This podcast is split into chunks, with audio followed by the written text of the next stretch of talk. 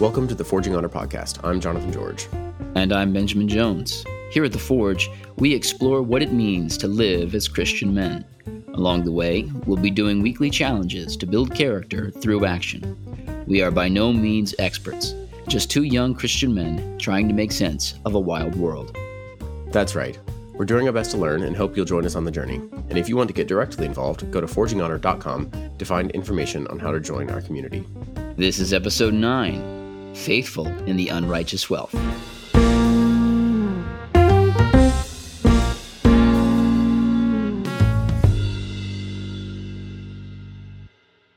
All right, well, we can we can jump right into this conversation. So this week we have an exciting we have an exciting guest. We have Elias Vedders on the show. Elias, go ahead and introduce yourself a little bit here.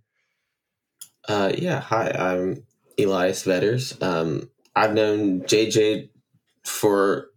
We learned that we're coming up soon to the point where we've known each other longer than we haven't known each other.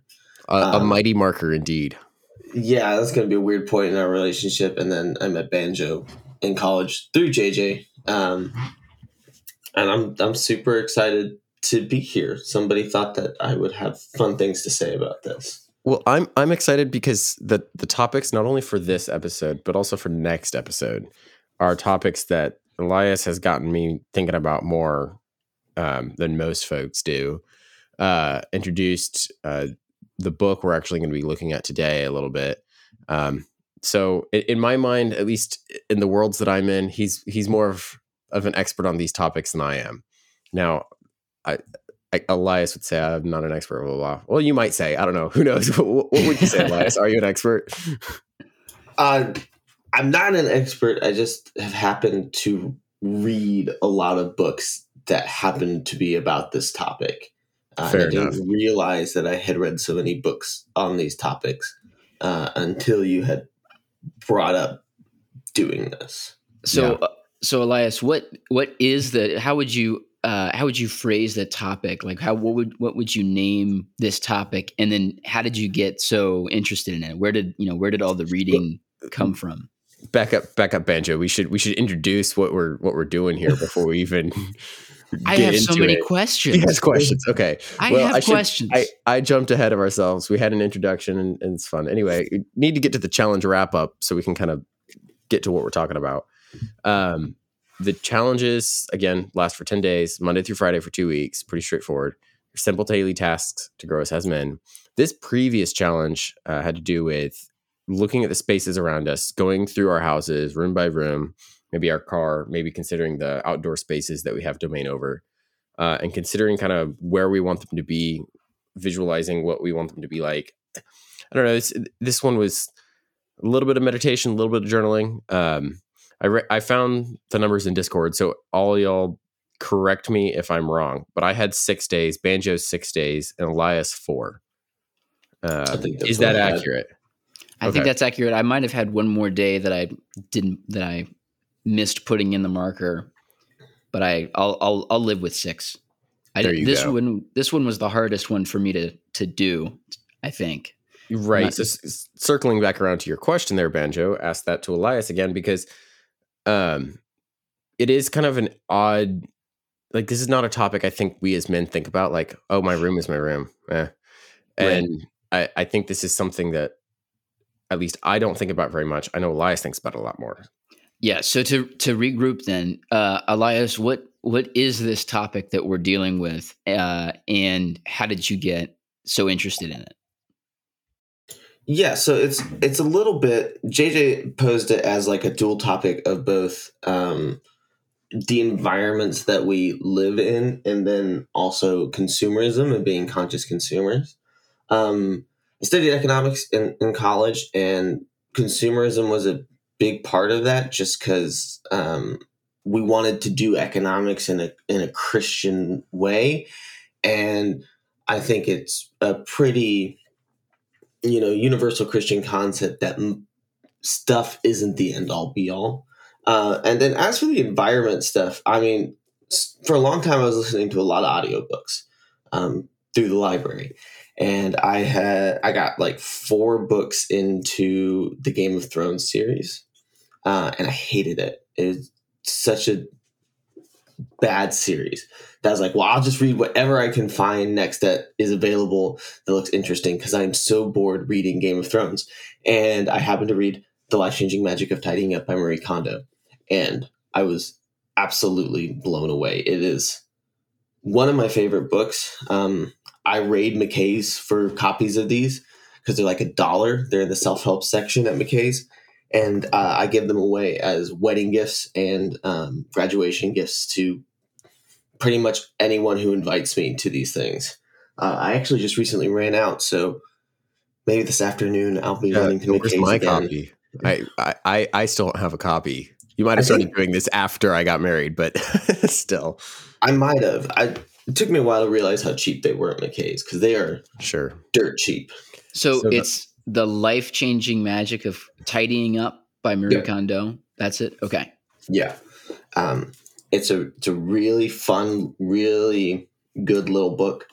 Um, it's really cute too. Like the cover is just a nice watercolor image.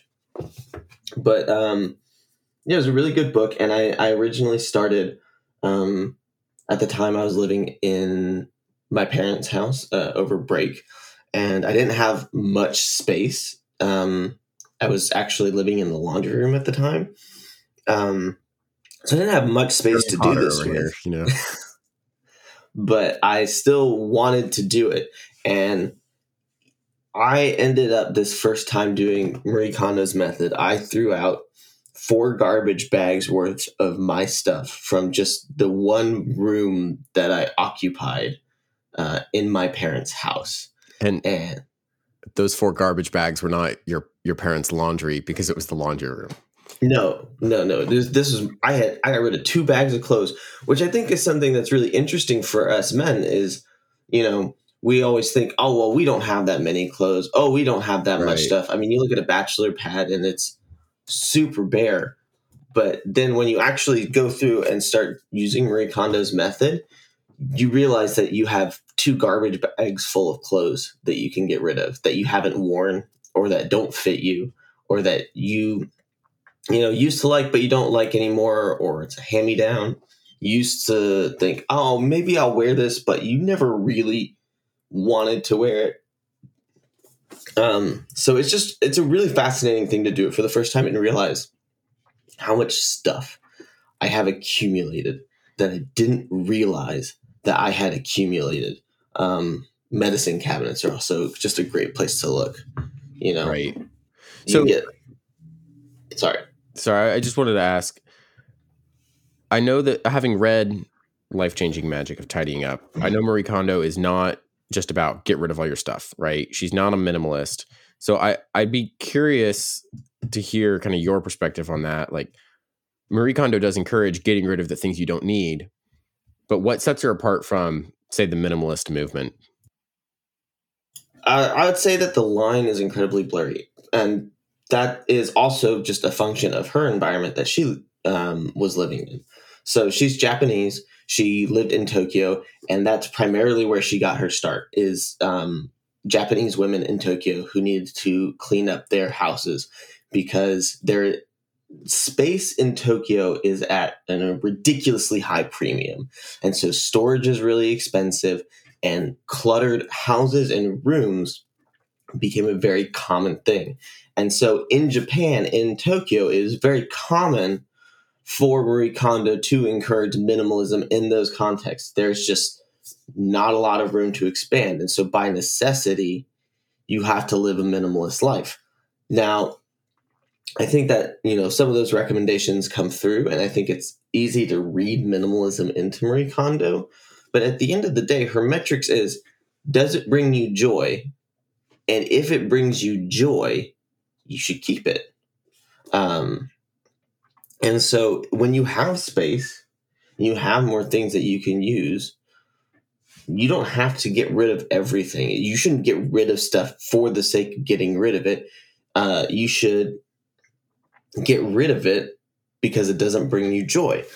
Um, So, Elias, with with the you know the whole "bring you joy," I've heard this. Uh, I haven't read the book, but I've heard that phrase before. Uh, and minimalism has always been very attractive to me, even though I'm not a minimalist by any stretch of the imagination. No, not not at all. No, but uh, but I'm fascinated. Um, as I'm also fascinated by hoarders, which I want to get to later. But um, you're talking about the the method of Marie Kondo. Could you give a like a brief summary on what that method is for those of us who don't know? Absolutely, um, and it starts actually uh, with the challenge that we just did. So before you do anything else, Marie Kondo encourages people to visualize um, what their life looks like clutter free. Um, and so that's kind of what I did these past two weeks. I went room by room uh, in my house. So each day that I did do my honor journal, which was not very many, um, I went, I picked a room of the house that I wanted to think about. And I thought, when I'm living my ideal life, you know, when I'm living my wildest fantasy life, what is this room in my house used for? Um, so I think the living room was probably the one that I I nailed the most when it came to my journals. Like I want this to be a place that has a TV that I can use, but the TV is not necessarily the focus point, but it's a place that's comfortable for people to come in, spend time, and chat. Um, and actually, I ended up completely reorganizing the uh, the living room because I had inspiration now because I had put this into context of what I wanted it to be. Um, but obviously, we don't have time to go through her whole method because she wrote a whole book about it. Essentially, sure, sure. Um, the next step is to begin discarding stuff. And she has several different ways to, um, mm, oh, what's the word I'm looking for? It's, keep wanting to say methodicalize, but that's not an actual word. Could um, be. Just got to say it loudly and methodize. Methodize. She has several different methods um, to help you along your way, and she thinks that they're good to do things in a certain order in a certain way because you'll get a better result. And essentially, she has an order in which you should start discarding items by category and not by place. So she very much encourages you to do everything of a specific kind at one time. So that way you don't get to another room and you're like, oh, I have all these other pens. Did I throw enough pens away before? Do I need more pens still? Um, so have all of your pens, all of your knickknacks. She calls um, pens and other similar office supplies komono or little things in Japanese. Um, and then there's an order you go through your stuff. So the categories begins with clothes and ends with memorabilia. You start with clothes because those are the easiest for you to look at and immediately say, this sparks joy, this does not spark joy. And then it becomes increasing in difficulty to determine whether it sparks joy until you get to memorabilia um, because very clearly memorabilia is going to be that item that requires the most thought. Does this spark joy? Does this provide utility for me? Or does it not? And the hope is that as you've worked through this entire list, you have developed the sense of what sparks joy. And so when you get to memorabilia, you're not immediately clouded by, oh, these are sentimental moments from my past. I need to keep every single item, you've developed that intuition of, okay, this sparks joy. No, this doesn't spark joy. Uh, and allows you to tackle those more difficult things. And then afterwards, she has a special way of folding clothes, which I've adopted wholesale in my life. And I think um, Leela Grace has adopted for uh, the two of you, JJ. Yes, um, my wife. So, she's very yeah, proud the, of your shirt the, drawer. The folding, the folding in our house uh, got much better after we got married. so, so I'm curious.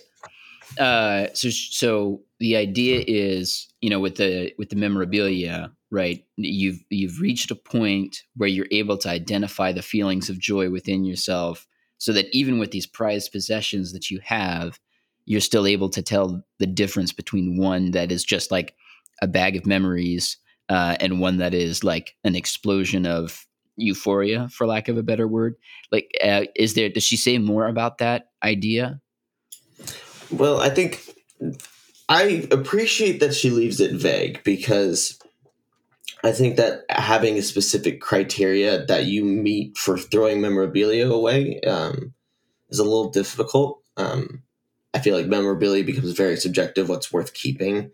And so she has guidelines for the rest of it, like you should only have so many books or you should only have so many different um, personal care items like Q tips and the like. Um, but when it comes to memorabilia, she tends to be a little bit vague. And I think that's because different things mean different things to other people, which is why it's at the end.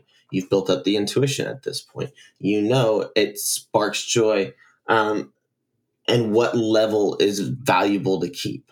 You know, I some people probably have kept a lot more memorabilia than I have. I just I don't get a lot out of memorabilia. I don't take as many pictures as I should. And so you know, I was able to get rid of a lot more memorabilia than my wife was when we did this the last time. She held on to a lot more things, and that's not a bad thing. Uh, it's just she had receives more joy from those items than I do. Yeah, yeah, it's a really interesting concept. So one of the things that I did with this challenge is uh, I I spent time. The thing that I always think about with in terms of space, and especially because I knew we were going to talk about Marie Kondo uh, who I'm fascinated by.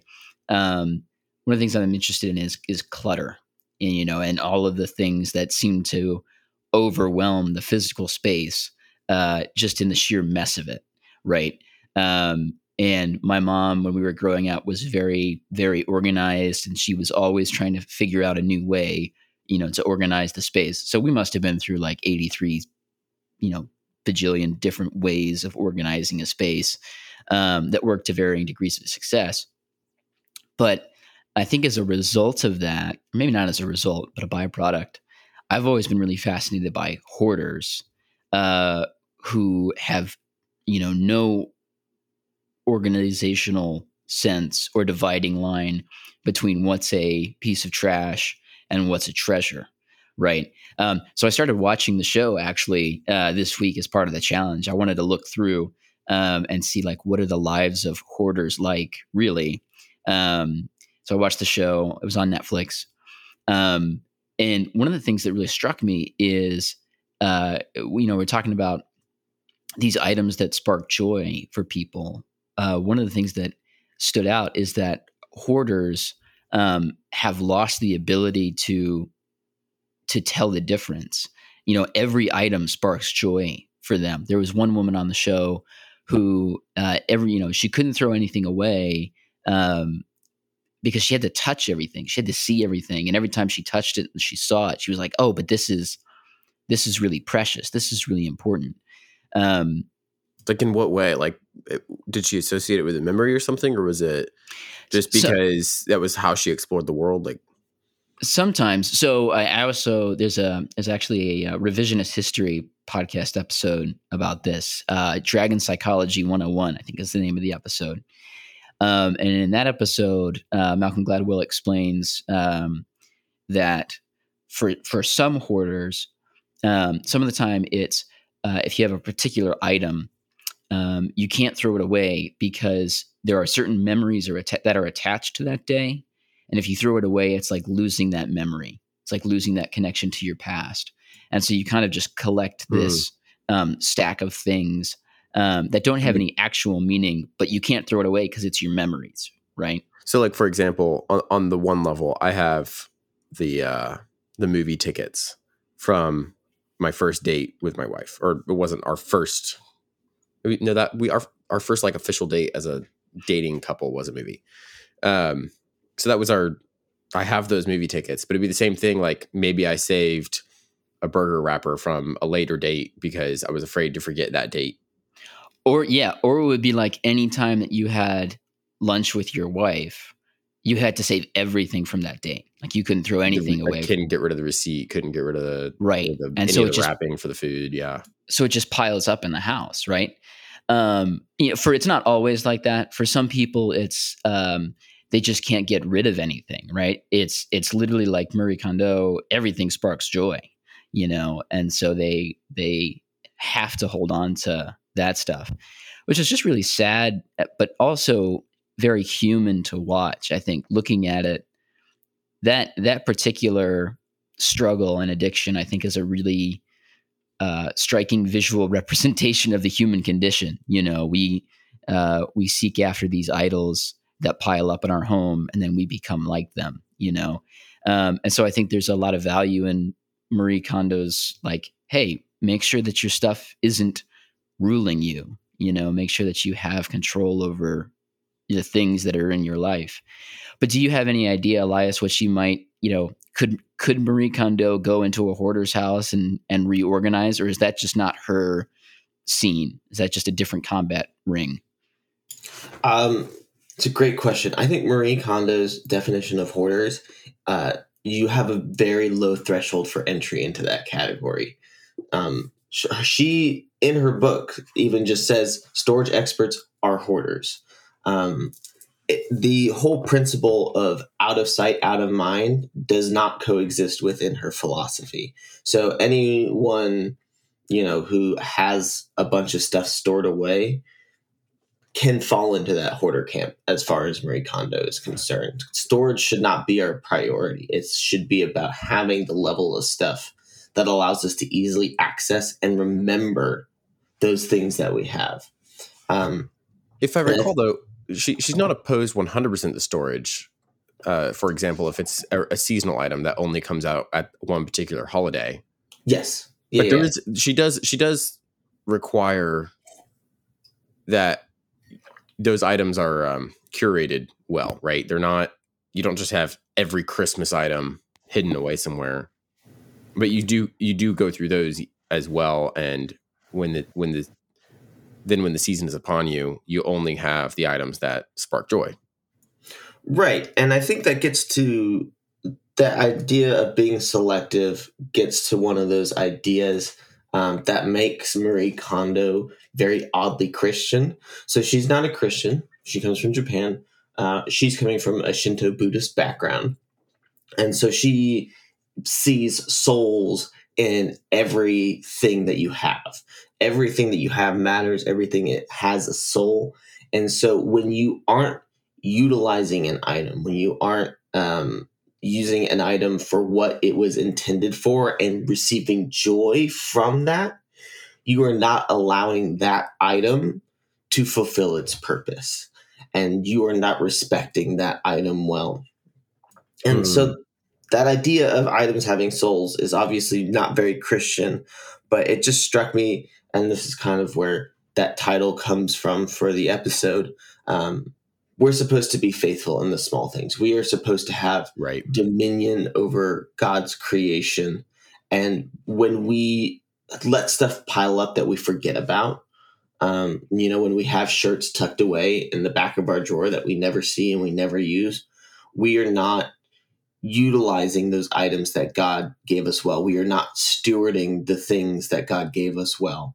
Um, and I think that that's something that we don't tend to think about. But if we're not faithful in the small things, we can't be faithful in the big things. And so I think it's really important for us to very seriously consider how we're using the goods that we have.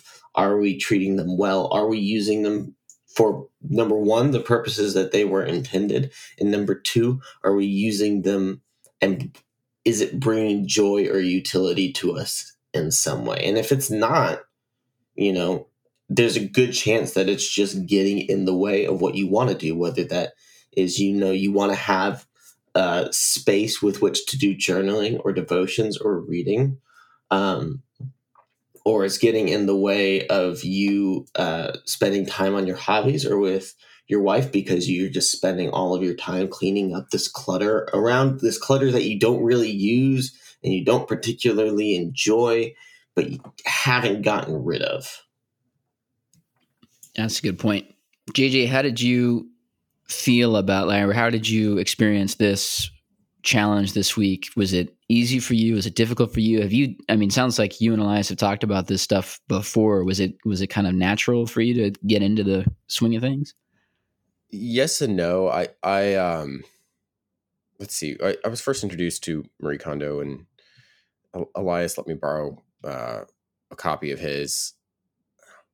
this would have been very very new into my marriage. Um, so my wife and I went through and and did the Marie Kondo method on a lot of our stuff at our little apartment at the time. So there was there wasn't a ton in there, and we actually got rid of a surprising amount of uh, amount of stuff. Um, one thing I know Elias does that I, I have not done is he he has revisited this multiple times, right? So it's it's not something that you're one and done, and then and then you can forget about it. You're gonna accumulate more stuff eventually, unless you're just the most rigorous person on that on that front.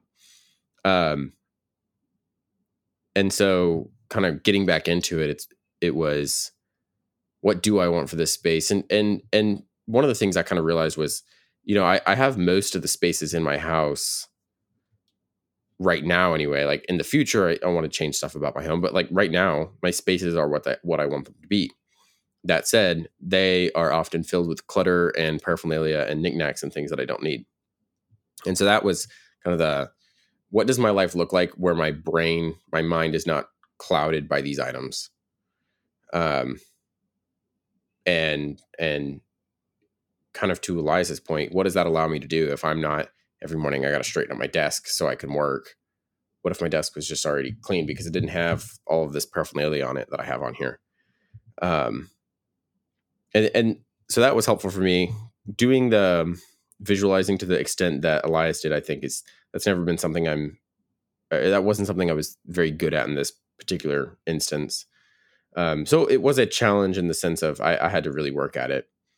One thing, one thing I kind of want to way earlier in the conversation, and I and then I want to get back to what Elias was saying about um, kind of the the scriptural and and the implications for us as as Christians. But one thing on the on the things like mementos or uh, anything that brings us memories, um, just as an aside, a solution that I, I can't remember if Marie Kondo mentions this in her book, uh, but one thing my wife and I have been making an effort to do is we got rid of a lot of mementos and things we didn't need, but we set aside ones that we could display. So if it could go on a wall, say in a picture frame, if it was a picture, or maybe it's things like like I mentioned those movie tickets, could it go on a little um, make make a pretty collage out of it? I don't know. Um, things that could fall into that category, or one thing that I've really struggled getting rid of. I have these T-shirts um, from high school, like racing t-shirts, these t-shirts from plays I was in, just things like that really I associate a lot of memories with those things. And those are pretty much the only things I have from those memories. Um, so we set those aside and I'm going to get those. You can buy little t-shirt boxes and show like the images on there. And then they look like pictures, but it's a, it's a t-shirt in there. Anyway, like you'll see those in coffee shops and stuff. Uh, so that's one one thing I want to invest in is be able to actually display those instead of them sitting in a box. Right. Same thing for my college paraphernalia, my racing gear, and that kind of stuff. Um, yeah, Marie and I are we've got just piles of memorabilia right now. We've got down to the memorabilia that we want. Uh, it's just in random boxes and random piles in our bookshelf in our office. Right. And so we, we need to start scrapbooking or something. We need to get these in a way that it's easy to go through them and to enjoy. Um, exactly. Unfortunately, I don't know when that's going to happen. right. Yeah. Finding the time for this is, is its own challenge. Um, so I think there are, there are solutions if, if, if you're thinking, man, I never look at this thing, but I don't want to get rid of it. Well, how can you display it in your home? Would be part of my question. What, what utility does memorabilia have?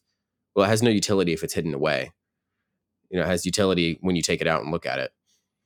Um, so kind of on that note, getting to the scriptural side of things, one thing I've I've thought about a little bit. Um, so the the title of this episode being "Faithful in the Unrighteous Wealth." Um, so I, am going to read the verse that's from that was Luke. Uh, 16, 11. Yeah, thank you. So Elias Elias brought this verse and wanted to discuss it. So Luke Luke 16, 11. If then you have not been faithful in the unrighteous wealth, who will entrust you to the true riches? Um yeah, just or who add- will entrust to you the true riches. I misread that. But I, so I think that's important. But also I was thinking of parable of the talents, you know, the and on the idea of hiding things away versus using those things right? The one servant that hides his talent um, that his master gives him, that he it, it's taken away from him. The servants that go and utilize those talents they have um, are multiplied and, and grown, right? So that I think in some ways that that's a, maybe a bit of a stretch, but it's a, a, bit of an application I was thinking about on this side as well. So Elias, what was that? You wanted to comment on Luke 16? Oh, I just wanted to say, uh, give a little context that this this verse is coming right after the verse of being, if you're faithful in the small things, you will be faithful in a lot, and if you are uh, unfaithful in the small things, you will be unfaithful in much. Um, and so that's where the idea of faithful in the unrighteous wealth. So when you're faithful with the things of this world that in the end don't matter, then you can be trusted with the things of true importance. So don't don't want to confuse anybody and make people think that we're here advocating for unrighteous things. and and to to stretch it even farther, just to see the bigger picture, uh, the the verses that we're looking at in particular um, are coming right after the parable of the uh, dishonest manager, right? The man who uh, has this huge debt against his uh, his master, and the master forgives him the huge debt, and then the man turns around and, and demands the you know the much smaller debt um, from the servant under him. Um, and the the point of the parable, right, is you know if we have been given this great love uh, from God, if we've seen this great wealth of riches of God's love and grace uh, in the death and resurrection of Christ, how much more then uh, should we in turn love our neighbor, love those around us? Um, and so there's a, a faith based element to this that I think is really important to to bear in mind. But then right after that, we have uh, the law and the kingdom of God, um, laws about divorce and remarriage, uh, and then the very uh, bizarre, um, and I have no idea how in, how to interpret um, scene with the rich man and Lazarus. Um, if you guys dare to, to, jump into those waters, you're braver than I. Um, but the point I think is like this isn't this isn't just a passage about physical things, right? This is very much a passage about spiritual things. Um, but I think there is implications of um, you know if if we're seeking to to love one another well uh, with this love that has been given to us, um, then that's going to apply to every element of our life, right? Um, Elias, you and I, I think, share a, a, a little love of uh, things Japan, um, particularly. Uh, I've been interested lately in the samurai. Uh, I think I mentioned it on here on the show, but I was I was reading um, the the samurai handbook, the Hagakure, um, which is fascinating. Elias, have you ever read that? I haven't. I have another one called The Sword in the Mind. Um, that's not as broad as that one, but I've read Bushido stuff. Okay. yeah. So um, in Hagakure, it's it's essentially like it's written at, at the last in the last days of the samurai, uh, and by an old samurai, basically telling everyone this is what the samurai were like. Um, and one of the big things that he points out is that everything that you do as a samurai uh, reflects on your code, on your way of life. Um, and so even the even the smallest of things demonstrate to the enemy whether or not you've been faithful um, and whether or not you're you're living true to your code. So one example he gives uh, in the book is he says, um, "Do not go into battle um, unshaven, for if the enemy finds you fallen dead uh, with stubble on your face, uh, they will know that you have been unresolved in this thing and you will die with shame. Um, which is pretty extreme. Um, you know, like it's this tiny thing. You didn't shave in the morning. Um, but for the samurai, that was like, hey, he failed in his duty here. Um, and I think I think you know Christianity has much more grace than that, right? Like we don't need to freak out if we've if we've you know if we die and go to heaven and and you know St. Peter is like, hey, you've got a little bit something on your chin there, bud. Um, or in know, my case, a lot bit. Or a lot bit, right? Um, that's not the issue here. But what is the issue is the samurai, you know, if they did nothing else well, they were masters at living a life fully dedicated to what they believed, right? There's no part of a samurai's life that you can look at and say, well, he was inconsistent in this way, right? Um, to the point that At least the ideal samurai. I mean, there were right. Yes, good right, there were plenty of of samurai that didn't live to the standards, but it, there were clear standards to say they didn't live to those standards. Exactly right. Um, to the point that one of the m- my favorite thing about the samurai so far in my reading has been um, this idea of the final moment of resolve. So uh, samurai were supposed to meditate upon the moment of their death um, for like an hour every day. Just ha- think about how you're going to die, um, and when you die, Our how next will challenge. not yet. No, no, no. no. Um, but the idea was that you have to be ready for this moment of death, so that whatever happens, you can have one final moment of resolve. Um, and it was it was insane. Um, the the famous example that they give was one samurai um, was attacked by two of his. He was betrayed by two of his friends, um, and they came upon him. They came behind him, and they went to they went to stab him and cut off his head. So they chopped off his head, and before his head had hit the ground, uh, the the dying samurai pulled out his sword and killed his attackers. And then you know his his head lies there on the ground. So he they cut his head off, and before his head hits the ground, he kills them both. Something like that. Um, and it was the kind of thing where How this is was that like possible? How do you? I I don't know, but this guy that's the said- story. That's the that's story. the story, and they said he had witnesses. So I'm I'm choosing to believe that it actually happened because that's amazing. Um, but I I think one of the things with this challenge that I thought was important to recognize was, you know, if we have been loved in this way, you know, if we've if we have been forgiven this great debt as the as the servant has in this in this parable, you know, what does that look like uh, in every element of our life? Because right, we're not. It's not that we're trying to it's not we don't have to keep our room clean in order to get into heaven right uh, but i think it is true that since we have been saved since we have been loved we should have a certain um, respect for the world around us a certain love for the world around us um, in which we are willing to demonstrate the love that has been given to us um, and to pour that out you know like an overflowing cup uh, onto other people um, so that there's no area of your life um, that someone can look at and go, well, that hasn't been touched by you know the grace of God. I don't know. Does that make sense? What do you guys think?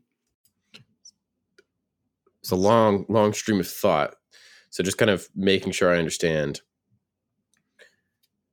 Coming from this idea of being responsible with little, so you can be responsible or faithful with much, that requires a basis, somewhat like the samurai that dwell every day of their lives on this particular moment. In their case, they're dwelling on that final moment, death.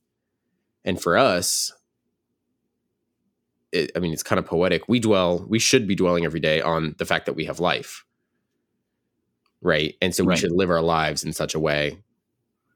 And in doing so, that gets back around to we we can then grow in our ability to be faithful with that great thing.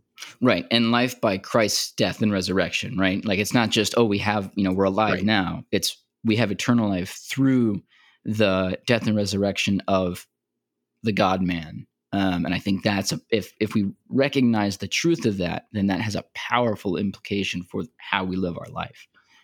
The So question how is, does that help me clean my room? uh, well, for for me, reading this passage, and Elias, I don't know if you want to jump in on this, um, but the thing that I think is, well, is it who am who am I loving if if my room is untidy? Who who am I loving if I'm um, you know all my clothes are on the floor and the dishes are undone and I'm not utilizing the space well? You know, it's me. I'm I'm the center Sure. of attention there. I think Elias had a great point by saying, you know, the way that he visualized his living room space was to make it hospitable, right? Uh, to make it so that he can have other people over. Um, and I think, like for me, that was one of the biggest things that I came away with was um, I want to have the my house be in a state where, you know, no matter what day of the week it is, if somebody needs to come over, somebody wants to come over, I can feel comfortable saying, "Hey, yeah, come on over. There's you know, there's plenty of space. There's food in the fridge. Uh, you know, if you need to use the couch for a bed, great. You know, um, but I, to feel like I can do that at a moment's notice, I think is that element of being ready and willing to serve and love somebody else because I have been loved. But also, it's like you know, I'm living with my with my wife. Uh, it's not very loving if I don't do my you know do my turn with the dishes once a week, that kind of a thing. Elias, what do you do? You agree? Disagree? Does this match up with what you're thinking?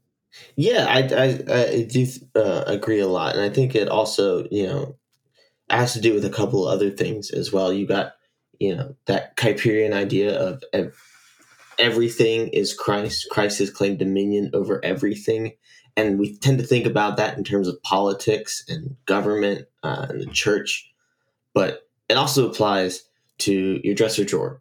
It applies to the shirt that's in the very back corner that you haven't worn for two months. Like that's Christ as well, and everything should be redeemed. And if you're not taking care of your stuff, you're not redeeming it, you're not fully doing the work of bringing about the kingdom of God. Um, and I, I think a little bit, and it's good. We've been gotten lost in the the sort of spiritual.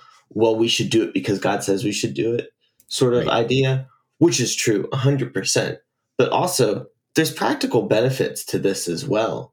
You know, if you you know Marie Kondo says that tidying up should not be a daily occurrence. It should not be something that you do every day. It should be something that you do once a year. It should be a big event. Um, but if you do her method right, you don't spend every day doing it. So if you're not spending every day tidying up, what are you able to do instead? If you know your desk is clear and you don't have to think about everything that's on it, all of the papers that you haven't gotten around to uh, the books that you've just set down on there and haven't gotten around to reading, all of those distractions are gone.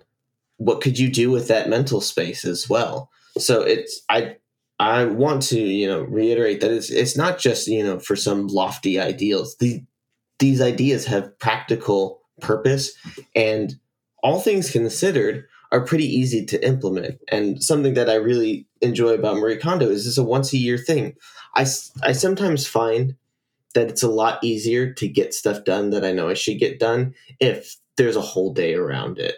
You know, I find that like if I say, okay, Saturday, Saturday, the thing is going to be we're going to get work done outside. You know, we're going to do the gardening, thing, we're going to do uh, the lawn. You know, if I make a big deal out of it, it becomes a lot easier to get done because I don't put something else in that space mentally. I've been planning on this ahead of time. And so mm-hmm. Marie Kondo encourages that sort of, you know, this is an event, this is a special time. So um, with your wife or, you know, your roommates that you're living with, make it a big deal. Get pizza at the end of it as a reward. And because it's such an intensive process, you really have to commit a whole day to it, which I think really, you know, makes it easier to get done. I don't know if anyone else feels the same no, way. I, I like that. That makes a lot of sense where you kind of have a you set up these these themes in your lives or in your life and and you work through it and you're you're living out the the spiritual stuff we're talking about. You live out the the calling that we are called to. Um and as with anything that that the Lord commands, there's a reason he commands it, right? He doesn't just command that we should walk around feeling pious in our hearts. Everything he commands has a practical reason on, on this on this earth. Like we are human and he designed us that way. And so we should we should seek to live out everything we do in that practical sense. So I really like what you're saying there. Yeah, and Banjo, I remember you saying, um, talking about when we were discussing the idea for this last challenge, the idea of um, being in the traces, and like I really feel like Marie Kondo is is a great way, you know, because you can get stuck in in bad traces, bad habits and routines, and this is a great way to just refresh that whole playing field. Uh, you reorganize the living room it's a whole new space and you're kind of excited about it again and you want to take care of it because you're like, oh, this is new and fun. Or your desk is finally clear of all the papers. You now you now are kind of freed from that mental burden and can get put yourself on the right tracks and start building those, you know, helpful habits, those helpful ruts. Yeah, no, I think that's a really good, a really good point, and that that that idea from the Call of the Wild of, of just you know doing that good and blessed labor. Uh, you can only do it if the traces are clean. You know, you can only work if your equipment is clean. And I keep, I don't know if you guys ever do this, but I I collect all of you know I, when I'm working on writing projects. Anytime I have an idea, I write it down on like whatever napkin or you know loose piece of paper I have handy at the moment, and then I just pile them up on these different places around my house so that I'm like always able to write on them. But then my wife points out that they just sit there, and uh, I think I'm getting inspired. I think I'm having a great idea, but I'm just a hoarder. I'm a hoarder of my own ideas, which is maybe the most narcissistic thing I could say. I think out loud. Um, but now, with her help, I have I have taken them, I have thrown them away, and and I have a clean. My typewriter's out, and I've, I've got a clean slate, a clean bill of health. Well, did you keep some of them at least? you know the ones that you're like that this is this is something worthwhile yeah there's there's there's a few there's a few most of them i've already transferred onto my onto my computer which is a great place to keep out the uh the clutter but there's yeah there's still there's still four or five left that i said no i gotta write this down now i just now i just actually have to do it. it is the main thing yeah and that's you know something that i didn't talk about in the marie kondo method is she wants you to bring everything out and go through it and look at it and hold it individually really like give it the time of day, give it the respect that it deserves so that you can accurately judge if it sparks joy. You know, I I have found clothes that I love that I forgot that I owned. Uh, and in that same way, I can absolutely imagine how you go through those story ideas one by one. You're like, I for I forgot about this one. This is something that I need to get on ASAP because this is a really good idea. But I'd forgotten about it because it had just sat in these piles around my house and I didn't remember about it. I got distracted by other things. Well, I think that's a great place uh, to wrap up this portion of our conversation. We're going to jump into the next challenge or talk about the next challenge, and then we'll be able to continue aspects of this conversation uh, in two weeks. So I'm excited, kind of having a two parter here, focusing on a couple different things. It's big.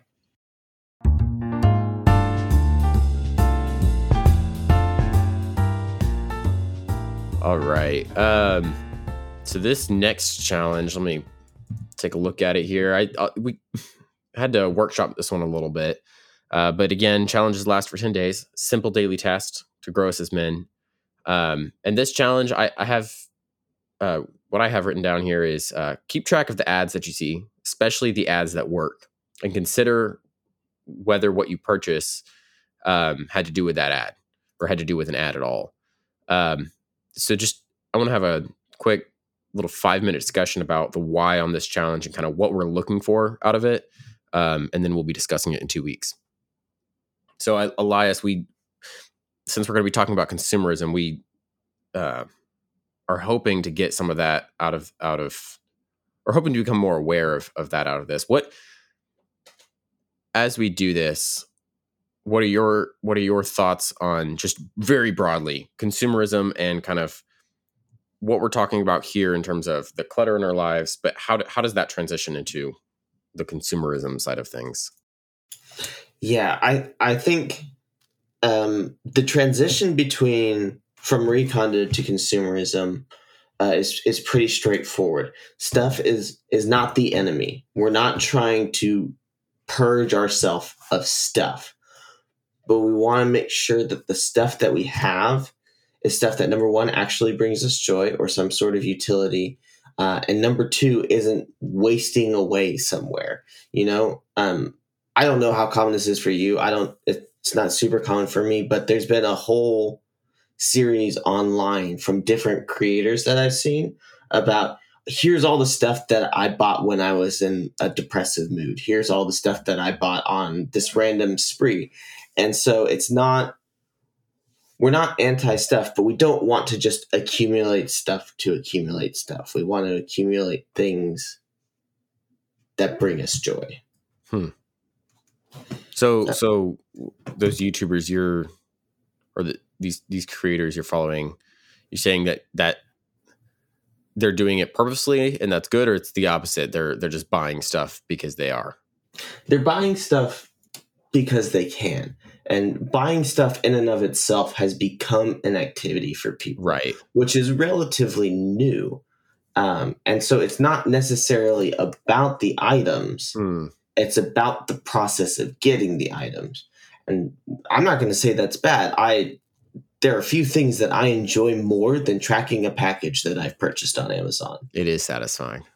But you also want to make sure that that item once it gets there is something that you actually want. And advertising is one of those things. It's gone from being something that is to inform you of a product to help you make an informed decision and actually become something to manufacture demand where demand didn't exist before. Well, and and and this will go to our um, the conversation Banjo and I uh, Banjo and I had maybe was it two episode three episodes ago now now about think so. technology and and the data um, that is being used on that side. So I I'd be interested to kind of recap that conversation in two weeks as well. I think the other thing to think about, and and the thing maybe that I'm, I'll be consumed with, but um, bum, um, as we as we think about it, is um, you know what are what are these ads actually selling? JJ just got that, by the way. That took him a minute. He just got it. Um, you know what are the, what are these products actually selling? You know, so rarely is a ad nowadays actually just here's a product and this is what you can have with it. You know, it's not just uh, you know here's a new set of tires and you can drive your car. It's always here's a new set of tires and now you have freedom. You know, you can go wherever you want on our tires. You know, that kind of a thing. Um, they're they're promising this this subconscious thing, um, and I think it's really important to learn to be aware of those things. Um, that we're not buying products, we're buying philosophies, we're we're buying psychologies, um, and and what are what are those things that we are buying into, right? Um, what are the things that work? What are the ads that work on us? And what are the subconscious things they sell that we really desire? Well, and and why do we want them? Right, that's important. And I think we'll, Right. we'll go towards the the spiritual side of that conversation of why do we want the things that we want. But that's for next week. Well, thanks, Elias, for coming on um, for this episode. I really look forward to continuing aspects of this discussion. Uh, I'm I'm excited to talk about consumerism. I know it's something that we've both we've been having conversations about uh, offline for a while, and I, I'm I think it'll be good to kind of recap some of those and, and get get to a point where we can reach a, a good understanding. Yeah, thanks for coming on, Elias. Absolutely. Thanks for having me. It's it's been an absolute blast.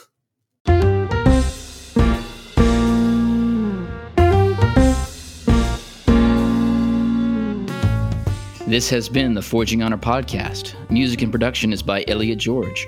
For more information about what we do or to learn how to get involved, visit our website at forginghonor.com. If you enjoyed the show, make sure to like, subscribe, and give us a rating to bring others into the Forging Honor journey.